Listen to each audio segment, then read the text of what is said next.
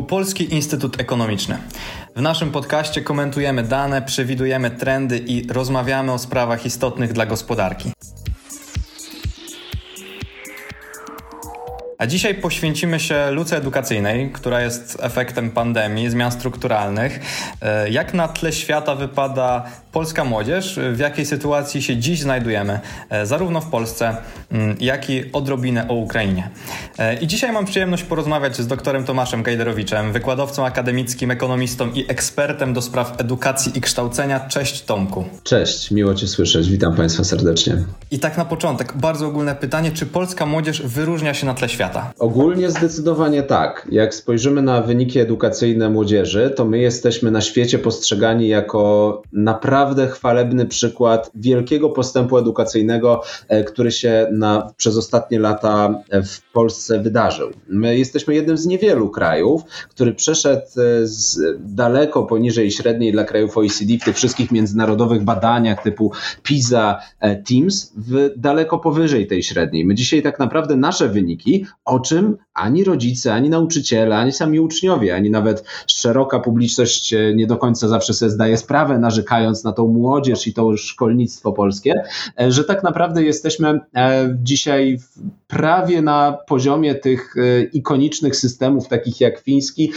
Przynajmniej tak wynika z danych ostatniego pomiaru wielkiego w 2018 roku. Była ostatnia PISA, czyli tuż przed pandemią odbył się odbył się taki wielki sprawdzian w wielu krajach. To jest, on jest unikalny z tej przyczyny, że możemy dzięki jego konstrukcji porównywać po pierwsze wyniki w czasie, czyli widzimy, że zrobiliśmy postęp e, naprawdę olbrzymi, odpowiadający kilku latom edukacji. A z drugiej strony możemy się porównać też do innych krajów. No to ten ostatni taki pomiar wielki międzynarodowy mamy z 2018 roku i to jest e, naprawdę wielki sukces. Jasne. I tak jeszcze w skrócie, gdybyś mógł e, opisać, e, czym ten pomiar PISA jest właściwie, bo rzeczywiście mamy możliwość porównywania jakby właśnie co możemy porównać y, na tym okresie między krajami i w okresie w czasie? PISA jest badaniem 15-latków, czyli w ogóle mówimy tylko o bardzo takim wyrywkowym, wycinkowym pomiarze e, umiejętności w trzech obszarach. Po pierwsze, czytaniu ze zrozumieniem, matematyce oraz e, science, czyli no, w naukach przyrodniczych to unikalność tego badania polega na tym, że od strony psychometrycznej jest ono bardzo e, dopracowane. To jest taka śmietanka, jeżeli chodzi o to, w jaki sposób można mierzyć. Czyli te zadania, które są tak zwane itemy, są tak skalibrowane, że przez ich parametry i to, że te same zadania są w różnych krajach na świecie, ale właściwie pewna próbka e, takich bukletów, czyli takich zestawów e, dla poszczególnych um, uczniów, jest tak skonstruowana, że na podstawie wyników na reprezentatywnej próbce uczniów z każdego kraju, tam jest około 5 tysięcy uczniów mniej więcej w każdym kraju badanych, reprezentatywnie dobranych, można porównać wyniki między sobą. Ta skala PISA, ona jest taka specyficzna. Ta średnia dla krajów OECD to, to jest z grubsza 500 i odchylenie standardowe 100, więc jak, jak ktoś tymi setkami rzuca, to to jest po prostu sztucznie przeliczona skala, to nie jest, nie wiem, procent poprawnych odpowiedzi albo, albo ich liczba. Jasne, jasne. I tak jak właśnie wspominałeś, e, te wyniki badań e, sprzed 2018 roku pokazały, e, że mm, nasi uczniowie no, należą do tej czołówki uczniów z największych miast na świecie, tutaj w porównaniu do na przykład naszej Warszawy. I ostatnio, niedawno, opublikowaliście raport o luce edukacyjnej. E, bardzo ciekawy. Sprawdzaliście tam wpływ e, zarówno zmian strukturalnych i pandemii na e, te wyniki uczniów. No i przejrzałem dokument, no nie napawa optymizmem. Tak, to znaczy, tak jak mówiłem, Polska jest e, przykładem na świecie mm, wyjątkowego postępu w edukacji, natomiast Warszawa jest jeszcze perłą w tej koronie, jeżeli chodzi o wyniki edukacyjne uczniów. E, jak spojrzeliśmy, wyizolowaliśmy uczniów z Warszawy, to jest akurat wyjątkowy kraj nasz, dzięki, gdzie jesteśmy w stanie to zrobić, bo w PISie nie ma pytania o miasto, ale jest pytanie o wielkość miejscowości e, i jest pytanie, jest kategoria miasta powyżej miliona mieszkańców, co w Polsce Polsce izoluje Warszawę. Dzięki temu byliśmy w stanie na podstawie przeszłych edycji PISA zobaczyć, jak wypadają warszawscy uczniowie. No i tutaj, proszę Państwa, wielkie zaskoczenie również dla warszawskich uczniów i, e, i środowiska edukacyjnego. Od paru lat e, już to wiemy, że Warszawa nie to, że jest niezła, Warszawa jest najlepsza na świecie, na przykład w czytaniu ze zrozumieniem, a przynajmniej była przed 2018 rokiem. My byliśmy, dokładnie mieliśmy w, w, wyniki e, re, dokładnie najwyższe i statystycznie nieodróżnialne od takich potęg edukacyjnych jak Singapur, które są stawiane wszędzie na świecie za e, wzór, e, do którego się dąży. Natomiast e, to, co zrobiliśmy w, ostatnim, w ostatnich miesiącach, to staraliśmy się mm, powtórzyć tylko troszeczkę inną metodą, ale jednak bazując na metodologii PISA, to, tą ocenę umiejętności uczniów na reprezentatywnej próbce warszawskich szkół. Dlaczego tak się staraliśmy to zrobić? No bo wiedzieliśmy, że przez ostatnie trzy lata, e, które minęły od tego pomiaru pizowego, w edukacji zadziało się bardzo dużo rzeczy. Po pierwsze była e, wielka reforma oświaty, prawda? Zmiany strukturalne. Przeszliśmy z tych gimnazjów 6 plus 3 plus 3 na 8 plus 4. Z drugiej strony edukacja została dotknięta niesamowicie przez e, zamknięcie szkół w trakcie pandemii, ale proszę zauważyć, że można powiedzieć, że wszędzie na świecie szkoły były zamknięte, ale w Polsce one były zamknięte niezwykle długo, znacznie dłużej niż w innych e, krajach. Tak naprawdę przez e, grube miesiące uczniowie nie chodzili do szkoły i, to, i ten proces trwał, tak jak mówię, zamknięcia dłużej niż w innych krajach. No i to badanie, które wykonaliśmy, ono wykorzystaliśmy ujawnione zadania PISA e, oraz e, inne zadania z również przeszłych badań, które prowadziliśmy. I dzięki temu, że wykorzystaliśmy te, te zadania, które nawiązują do metodologii PISA, byliśmy w stanie na tej skali PISA, tej takiej stabilnej przez lata skali, która ma tą średnią 500, odchylenie standardowe 100, pokazać wyniki warszawskich uczniów. No i to rzeczywiście nie napawa optymizmem. Wyniki wyszły. No tak, bo właśnie, właśnie przepraszam, bo tak patrzę i, i śledziłem też na bieżąco e, właśnie ten dokument. E, badaliście e, uczniów drugich klas średnich, uczniów trzecich klas po gimnazjach i trzecich klas po ośmioletniej szkole podstawowej. Tak. I ta największa różnica pojawiła się chyba w drugich klasach szkół średnich, prawda? Tak. Mierzyliśmy trzy roczniki, czyli ten podwójny rocznik plus jeszcze ten jeden rocznik, który był ze starego systemu, sprzed reformy. To ostatni, ostatnia szansa na to, żeby ich złapać w systemie edukacji edukacji e, w tym momencie się nadarzyła.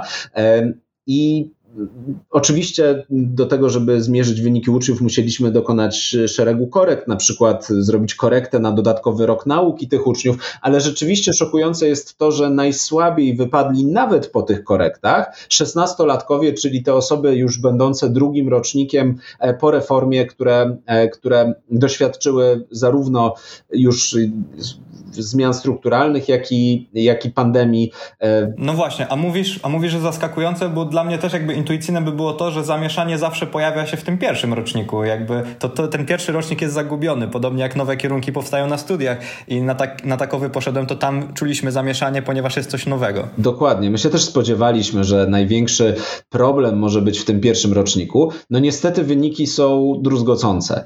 Strata edukacyjna jest kilkadziesiąt punktów na skali PISA. To jeszcze nam nic nie mówi samo w sobie, ale można, są metody przeliczenia tych kilkudziesięciu punktów na skali PISA na lata i miesiące edukacji.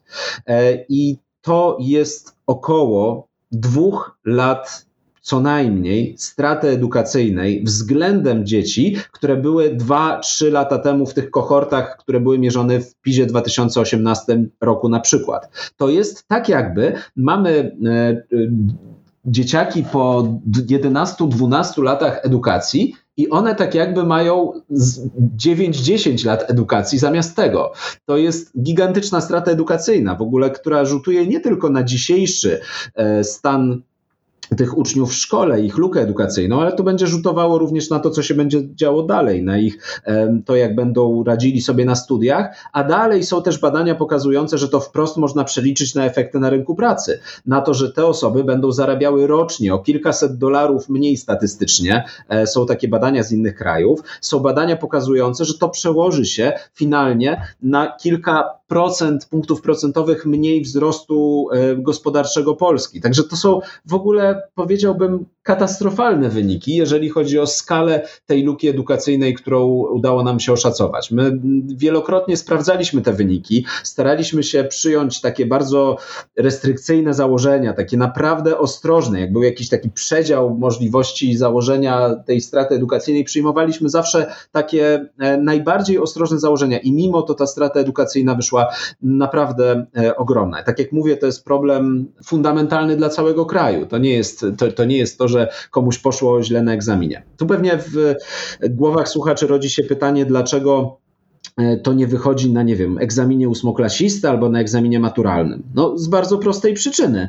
Dlatego, że egzamin maturalny, a nie egzamin ósmoklasisty nie może być porównywalny w czasie. Wystarczy, że w jednym roku zadania będą prostsze, w drugim trudniejsze. No, widzieliśmy, co się stało po pandemii. Ministerstwo na przykład przycięło kawałek programu obowiązującego na tych egzaminach, no i dzięki temu uczniom poszło tak jak co roku. Proszę się nie dać zwieść. To nie znaczy, że ich kompetencje są takie, jak uczniów jeszcze parę lat temu niestety zarówno w matematyce, jak i czytaniu ze zrozumieniem, jak i w naukach przyrodniczych, gdzie ta strata jest największa, straty są gigantyczne i tu należy bić na alarm. Powiem może wprost, to znaczy nie, nie należy się dzisiaj skupiać na tym, czy, czy, czy kurator wpuści do szkoły jakąś organizację pozarządową, czy nie. Warto by było skupić się na tym, że mamy gigantyczny kryzys w edukacji, który będzie rzutował na całą gospodarkę i społeczeństwo w Polsce. Tak, i tu jest ważne to, co e, sam zauważyłeś. E, można by było zadać pytanie, czemu w naszym podcaście, e, gdzie rozmawiamy o tych sprawach istotnych dla gospodarki, mówimy o edukacji po raz kolejny, e, bo to jest sprawa istotna dla przyszłości naszej gospodarki. I e, mogłoby się wydawać, że jest to temat gdzieś obok, nie, on jest ściśle powiązany i tak jak powiedziałeś, te zatrważające dane będą rzutowały na naszą przyszłość. E, ja tutaj jeszcze patrzę na te wyniki mm, i odróżniliście e, i wyróżniliście wpływ pandemii zarówno jak i zmian strukturalnych. Domyślam się też, że po części wynika to z tego, że udało się złapać ten ostatni rocznik, e, który no nie przechodził, w sensie jeszcze szedł w starych zasadach nauczania, czyli razem z gimnazjum. I jakie wnioski z tego wysnuliście? No wnioski z tego e, są takie, że zarówno jeden, jak i drugi efekt istotnie obniża kompetencje, umiejętności uczniów. My tak naprawdę, tak jak powiedziałeś, dzięki temu, że mieliśmy trzy roczniki, z tego dwa doświadczyły pandemii, ale jeden, do, e, znaczy dwa doświadczyły pandemii i zmian strukturalnych, a jeden doświadczył tylko pandemii, bo szedł jeszcze starym systemem. Dlatego przez e, taką oszacowanie ekonometryczne, no de facto różnicy w różnicach między tymi rocznikami z korektą na postęp edukacyjny roczny, byliśmy w stanie wyizolować te efekty. No i wydaje się, że rzeczywiście one oba e, są ujemne, przy czym łącznie równe e, około dwóch lat przeszło, nawet więcej, straty edukacyjnej względem uczniów e, sprzed sprzed, tego, sprzed tych wydarzeń. To, na co należy zwrócić uwagę, to od czego zaczęliśmy, to że nie tylko właśnie ten pierwszy rocznik na tych zmianach stracił przez, powiedzmy sobie, nie wiem, nie, nie, przecieranie szlaków, ale ten drugi rocznik niestety e, wydaje się jeszcze słabszy niż rocznik 17-latków, który był pierwszym po reformowym. Kiedy właśnie tworzyliście to badanie, wychodziły takie wyniki. E widzimy, że mamy jednak te dwa lata w plecy, mówiąc potocznie, e, w, wśród naszej młodzieży, mm, to jakie pierwsze wnioski e, się pojawiały w waszych głowach? Bo e, sam mówiłeś o biciu na alarm, o podniesieniu, o skupieniu się na tym, żeby jednak zadbać o tą jakość edukacji. Jakbyś mógł takie trzy główne punkty, które pierwsze ci przychodzą na myśl, wymienić. Co na, ten, na tą edukację, na to, żeby znowu nasze, nasi polscy uczniowie wyróżniali się na świecie, e, chociaż czy, czy się dalej wyróżniają, to pewnie zobaczymy dopiero przy okazji kolejnych badań PISA, ale co zrobić, żeby ta jakość edukacji e, podnosiła się, a nie spowalniała. Tak, no, żeby się wyróżniali w sposób pozytywny, a nie negatywny. Wiesz, takich oszacowań już kilka na świecie było, tak naprawdę niewiele. To nasze jest pierwszym e, w naszym regionie, w krajach Europy Środkowo-Wschodniej.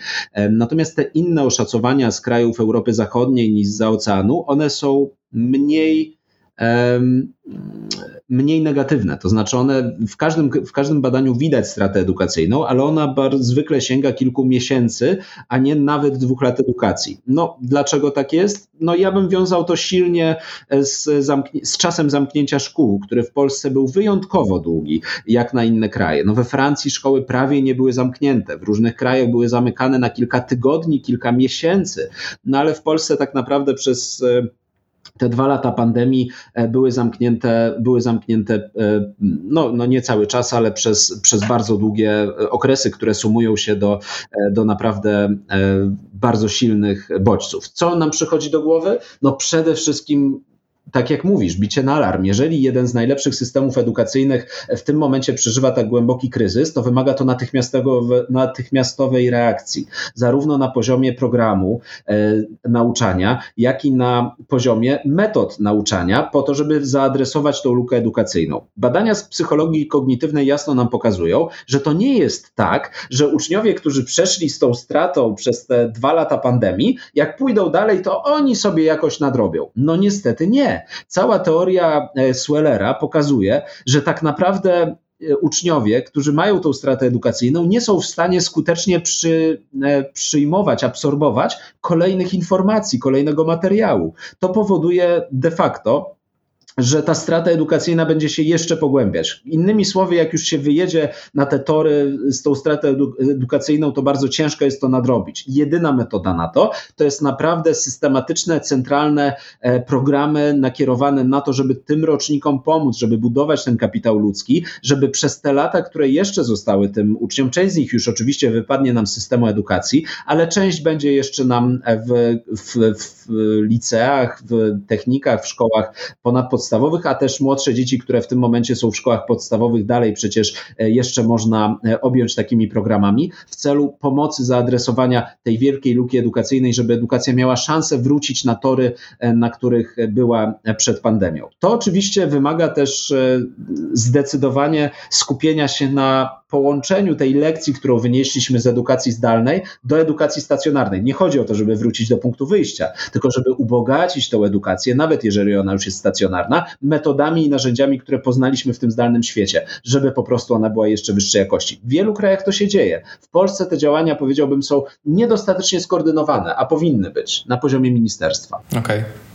Okej, okay, okej, okay. ale y, zamykając właśnie teraz ten wątek, y, widzisz nadzieję, że w najbliższych E, latach, powiedzmy, no ważniejsze by było w miesiącach, ale powiedzmy, że w najbliższym czasie będziemy w stanie e, przy odpowiednim zaangażowaniu wrócić na tą ścieżkę e, rozwoju naszej edukacji. Wiesz, to jest nadzieja, ale no to wymaga naprawdę, to się nie stanie samo. Mimo nadludzkiego wysiłku nauczycieli, uczniów, rodziców, to wymaga po prostu naprawdę osobnego programu. Tak jak mamy różne akcje i programy dotyczące różnych obszarów naszej, naszego życia, prawda, czy podatkowe zmiany, czy inne, to wymaga po prostu nie tyle e, załatwienia tego jako kolejną sprawę, tylko uczynienia z tego sprawy narodowej fundamentalnej dla, dla przyszłości naszego kraju. Przynajmniej ja tak. Jasne.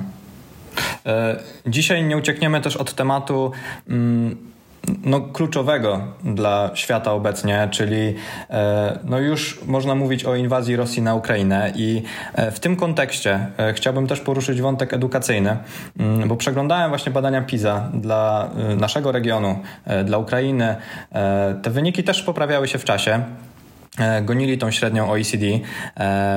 I gdy wydaje się, że już y, prawie możemy mówić o tym, że pokonaliśmy na świecie pandemię, w niektórych miejscach przynajmniej już rezygnujemy e, z form obostrzeń, e, ten poziom, hospitaliz e, poziom hospitalizacji jest niski, poziom zaszczepienia jest wysoki, skończ skończył się. Jakby trwa, ale jest ograniczony ten problem bardzo duży, to nagle musimy mierzyć się z nowym wyzwaniem. Musimy się mierzyć z agresją militarną, szczególnie obywatele Ukrainy muszą się mierzyć i jakie może mieć to skutki długofalowe dla ich edukacji. No na pewno to w negatywny sposób dotknie każdej sfery życia na Ukrainie. Jak jest de facto stan wojenny w kraju, to, to, to, to, nic nie dzieje się tak jak, tak, jak powinno. No niestety można się spodziewać, że na Ukrainie wpłynie to bardzo negatywnie, zarówno na poziom edukacji, jak na przede wszystkim, może nawet bardziej, na dobrostan e, dzieci i młodzieży w tym kraju. No, po prostu, kiedy się boimy, nie jesteśmy w stanie spokojnie e, się uczyć. No, może też mieć konsekwencje oczywiście dla naszego kraju. E, spodziewamy się i takie prognozy, prognozy są e, dosyć wiarygodne, e, że jeżeli sytuacja będzie się rozwijała w tym kierunku, w którym się rozwija, to czeka nas bardzo duża fala uchodźców e, z Ukrainy. No i powiem szczerze, że takim no chyba sprawdzianem moralności to będzie zapewnienie również ze strony edukacyjnej, po pierwsze od strony socjalnej, ale też od strony edukacyjnej, możliwości rozwoju tej młodzieży ukraińskiej, której która do naszego kraju ma szansę w najbliższym czasie napłynąć. No teraz zobaczmy, gdzie jesteśmy. A czy, czy polskie szkoły, czy polskie szkoły Twoim zdaniem są e, gotowe na przyjęcie obywateli Ukrainy? I tutaj mam na myśli e, szczególnie te szkoły e, podstawowe, e, szkoły średnie, e, bo mając świeże doświadczenia jeszcze z, z szkół wyższych, no to widzę, że jednak kolegów i koleżanek z Ukrainy e, jest sporo. Bardzo, bardzo dobre relacje utrzymywaliśmy. poziom był stosunkowo wysoki, nikt nie odstawał, razem się rozwijaliśmy. E, to wszystko szło gładko, przyjemnie, przynajmniej z mojej bańki, e, którą ja obserwowałem, ale mm, ciężko mi teraz sobie wyobrazić takie szybkie przygotowanie polskich szkół, szczególnie na tym etapie wcześniejszym, e, czyli właśnie podstawowym, e, średnim, choć upatruję w tym dużą nadzieję pomocy właśnie dla naszych sąsiadów. I jak ty to widzisz? Ja myślę, że system, tak jak mówię, to jest sprawdzian moralności naszej, to, to przyjęcie. Jeżeli chodzi o wyższą edukację, zgadzam się z tobą. Ja jako wykładowca akademicki też widzę bardzo wielu studentów z Ukrainy, też prowadzę zajęcia na studiach anglojęzycznych, na których no niemal połowa grup jest jest pochodzenia, połowa studentów jest pochodzenia ukraińskiego, oni się świetnie asymilują. E, oni są bardzo chętni do nauki, tak przynajmniej z moich, z moich osobistych doświadczeń, i też system ich sprawnie absorbuje, też nieźle mówią e, po angielsku. Natomiast większy problem oczywiście będzie w szkolnictwie, tak jak powiedziałeś, na niższych poziomach Problem przede wszystkim językowy, e, ale też organizacyjny. Pamiętajmy, że w tym momencie wobec kryzys, który mamy w edukacji, nie dotyka tylko wyników uczniów. On dotyka też morale nauczycieli i tego, ile mamy wakatów nauczycielskich nieobsadzonych już dzisiaj. E, tego, że tak naprawdę nauczyciele dosyć masowo odchodzą z zawodu z różnych przyczyn. No więc jeżeli mamy na przykład w Warszawie, nie pamiętam liczby, załóżmy około 2000 wakatów nauczycielskich nieobsadzonych, to, to, to teraz w jaki sposób mamy obsłużyć dodatkową falę uchodźców, którzy w tym systemie będą, a oni będą wymagali dodatkowego wsparcia, czyli nie tylko jakby dołączenia ich do naszego e, programu. Tak naprawdę tak samo jak luka edukacyjna, ta grupa uchodźców będzie wymagała e, dedykowanego wielkiego programu, który po pierwsze będzie e, starał się zapewnić im dobrostan psychiczny, bo po takiej traumie, jaką jest inwazja na, na ojczyznę, wydaje się, że wydaje, wydaje, się, że opieka psychologiczna będzie podstawą, no ale dalej e, kształcenie i budowanie tego kapitału ludzkiego, żeby te, żeby te pokolenia nie były, mówiąc wprost i bez ogródek, stracone względem ich późniejszej sytuacji na rynku pracy, to jest wielkie wyzwanie dla naszego kraju. I mam nadzieję, że nawet jeżeli kontekście luki edukacyjnej możemy mieć e, dużo do e, sobie do zarzucenia, to mam nadzieję, że sprostamy jako społeczeństwo, jako ludzie i jako system na to, na to wielkie zadanie. Tylko jeszcze raz, podobnie jak z luką edukacyjną, to nie zadzieje się samo.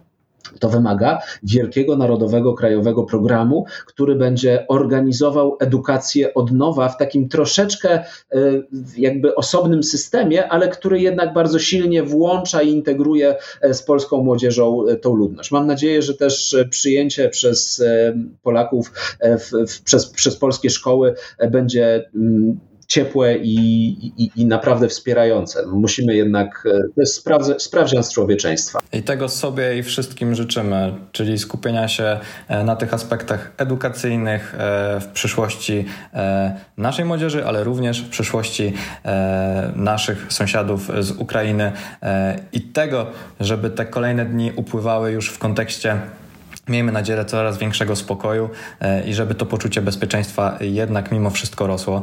E, ja bardzo dziękuję Ci, Tomku, za tę rozmowę. E, podsumowując, mieliśmy tutaj wątek tego, że nasza młodzież rzeczywiście wyróżnia się na świecie pod kątem tych wyników, że luka edukacyjna jest potężna, te prawie dwa lata stracone Luka edukacyjna też się wyróżnia. Tak, tak, tak.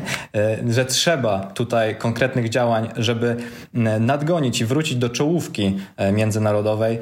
No i kolejny aspekt, czyli też wymagane konkretne działania, żeby być w stanie pomóc naszym sąsiadom i przyjaciołom z Ukrainy.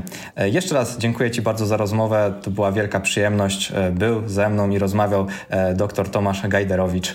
Dziękuję. Dziękuję bardzo, Maczku. Życzę Ci zdrowia i wszystkim Państwu. Dziękuję, pozdrawiam.